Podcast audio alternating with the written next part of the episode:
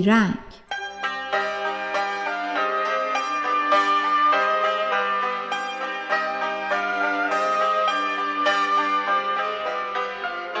آقای مستقیم خبر را تا به آخر خواند و لب گفت چیز جالبی ندارد مثل همیشه است. اما هنوز آن را روی سایر تکه ها نگذاشته بود که فریاد زد ها؟ و روزنامه را آهسته به طرف چراغ آورد. انگار می ترسید یک دفعه دستش آتش بگیرد. چشمهایش را به آن خیره کرد. بار دیگر اما آنقدر آهسته که خودش هم نشنید زمزمه کرد. ها؟ اما همه چیز به وضوح و روشنی در برابر نگاهش بود. در برابر چشمش بود. آقای مستقیم کارمند سابق اداره دخانیات. مخصوصا با حروف دوازده سیاه چاپ شده بود و املایش هم عیبی نداشت. مستقیم با سین و قاف. و بعد؟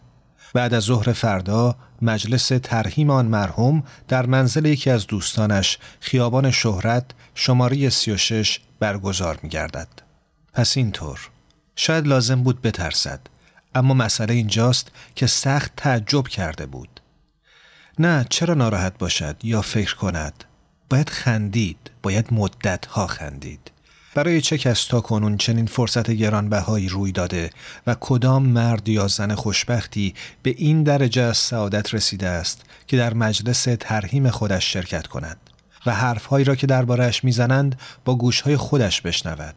ببین چه سرنوشتی چه موفقیتی که نصیب هیچ یک از بزرگان و دانشمندان و مردان غیر عادی نشده است. حتی پیغمبرها و امامها. آه اما آیا او واقعا مرده است؟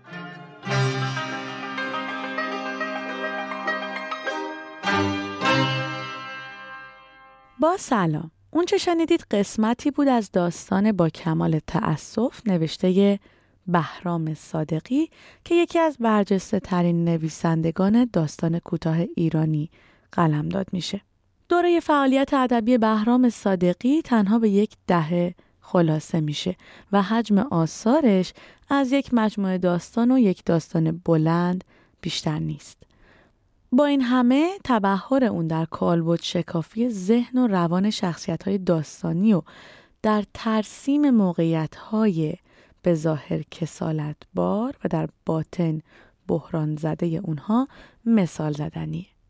همینطور قدرت او در آفرینش نصری بی نقص که به خوبی در خدمت اجراهای ظریف اون بودن تحسین برانگیز و تأثیر گذار بوده.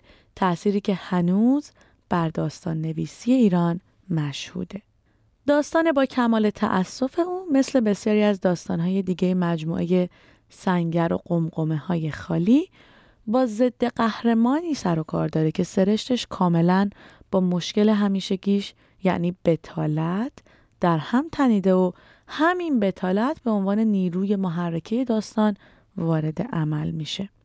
تا جایی که معناهای بزرگی مثل مرگ و زندگی هم در پرتو توجه به همین مفهوم یعنی مفهوم بتالت تعویل پذیر به نظر می‌رسن.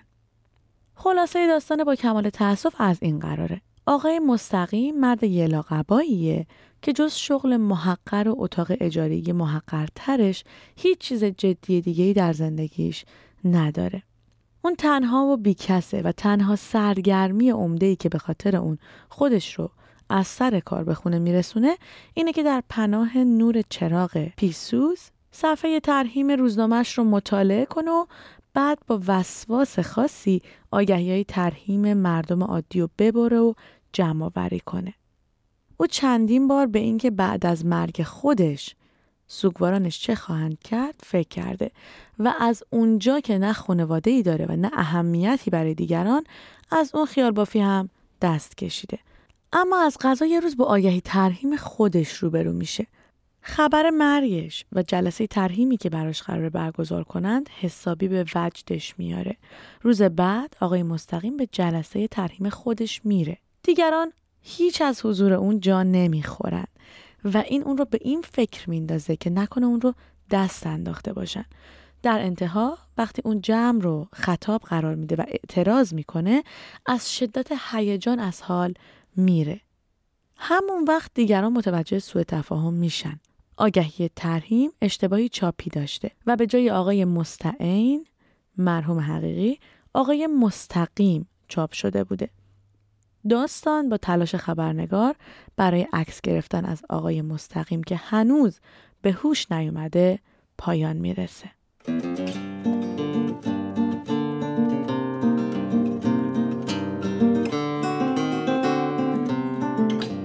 در کمال تأسف از اون دست داستانهایی که شخصیت محوری اون به جای قهرمان بودن یک ضد قهرمانه.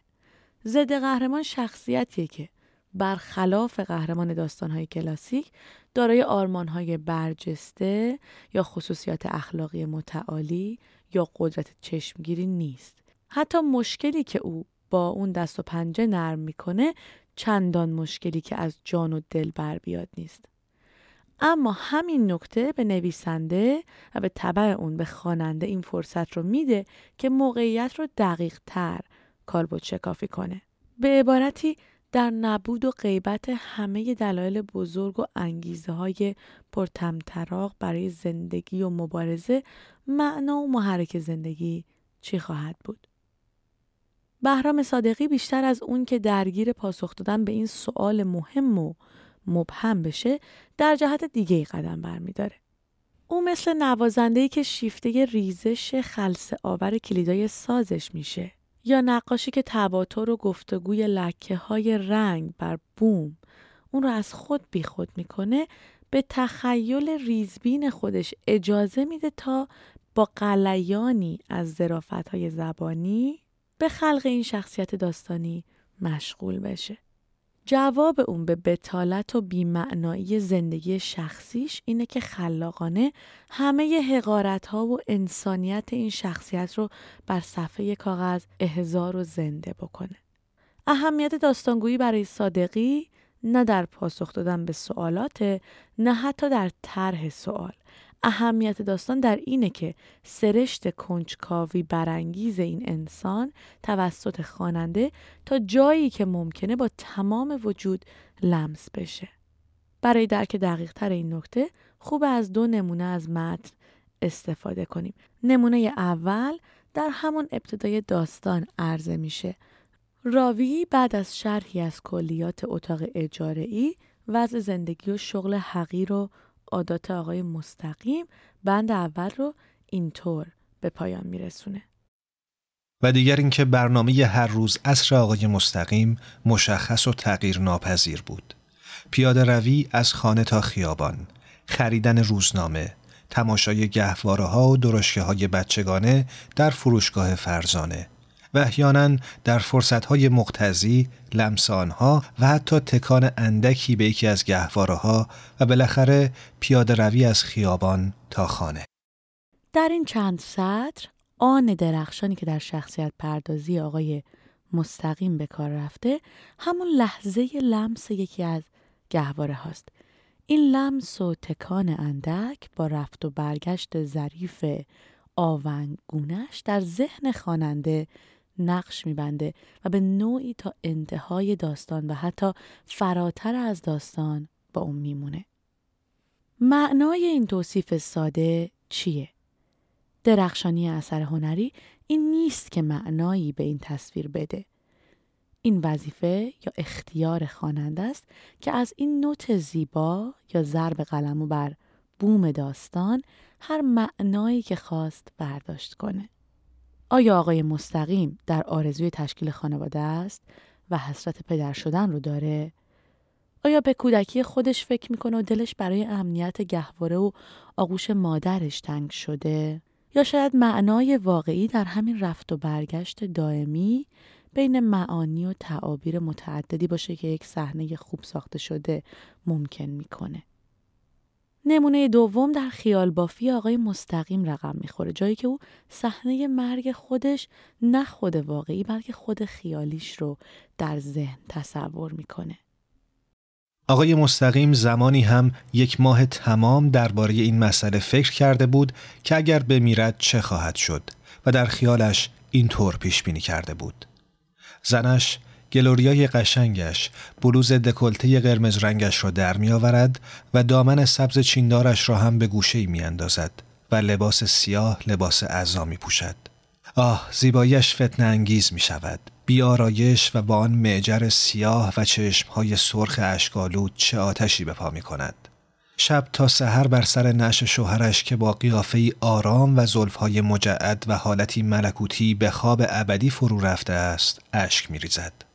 دست سرد یخزده او را به دهان می‌برد و با لبهای هوسالود و درشتش که اکنون در آتش تب میسوزد بر آن بوسه می‌زند.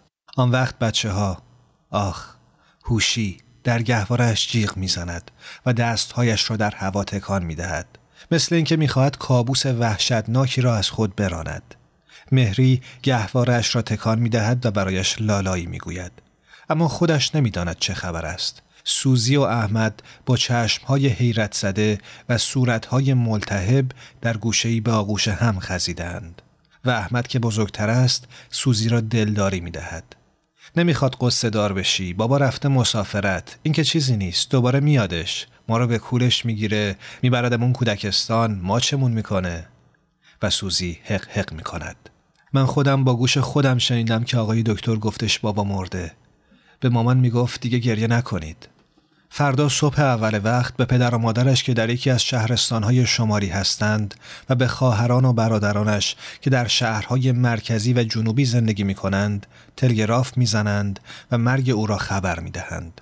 تیاره ها و قطارها به کار میافتند ماشین ها دنده عوض می کنند و تا غروب همه می رسند. خانه بزرگ است و برای پذیرایی از همه به اندازه کافی اتاق دارد.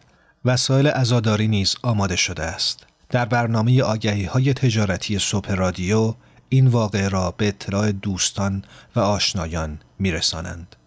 وای غروب چه محشر و مصیبتی برپاست. گلوریا روی تابوت افتاده است و فریاد می‌زند. نبریدش نبریدش او را دوست میدارم او را دوست میدارم بچه ها به سرشان می‌زنند و موهایشان را می‌کنند و در همین لحظه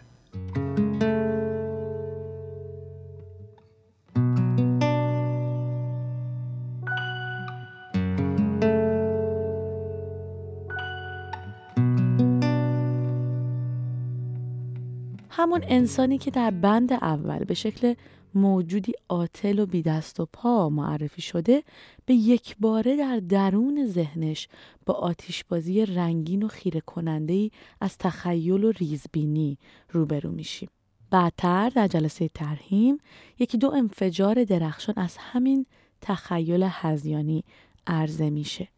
انسانیت آقای مستقیم مجموعی از همه این لحظه هاست. از اتاق محقر او که حتی برق نداره تا لمس یواشکی گهواره در فروشگاه تا عادت غریبش به بریدن آگهی های ترهیم و بالاخره در خیال بافی های محقرش که قرار اون رو پیش همسر و خانواده نداشتهش عزیزتر کنه. لذت این داستان البته نه در حل معما که در طرح اونه. همین که بهرام صادقی دست خواننده رو گرفته و از دریچه داستانش آقای مستقیم و ذهن او رو به خواننده نشون داده به او تلنگری روشنفکرانه و معنوی زده.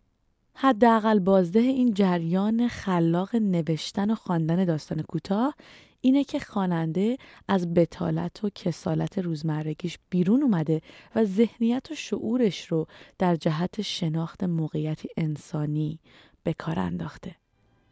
تا آن و داستانی دیگه. بدرود.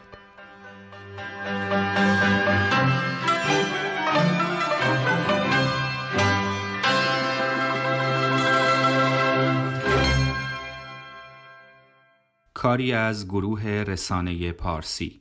این برنامه را می توانید همکنون از توییتر، اینستاگرام، کانال تلگرام یا صفحه فیسبوک ما پرژن میدیا پرودکشن دنبال کنید.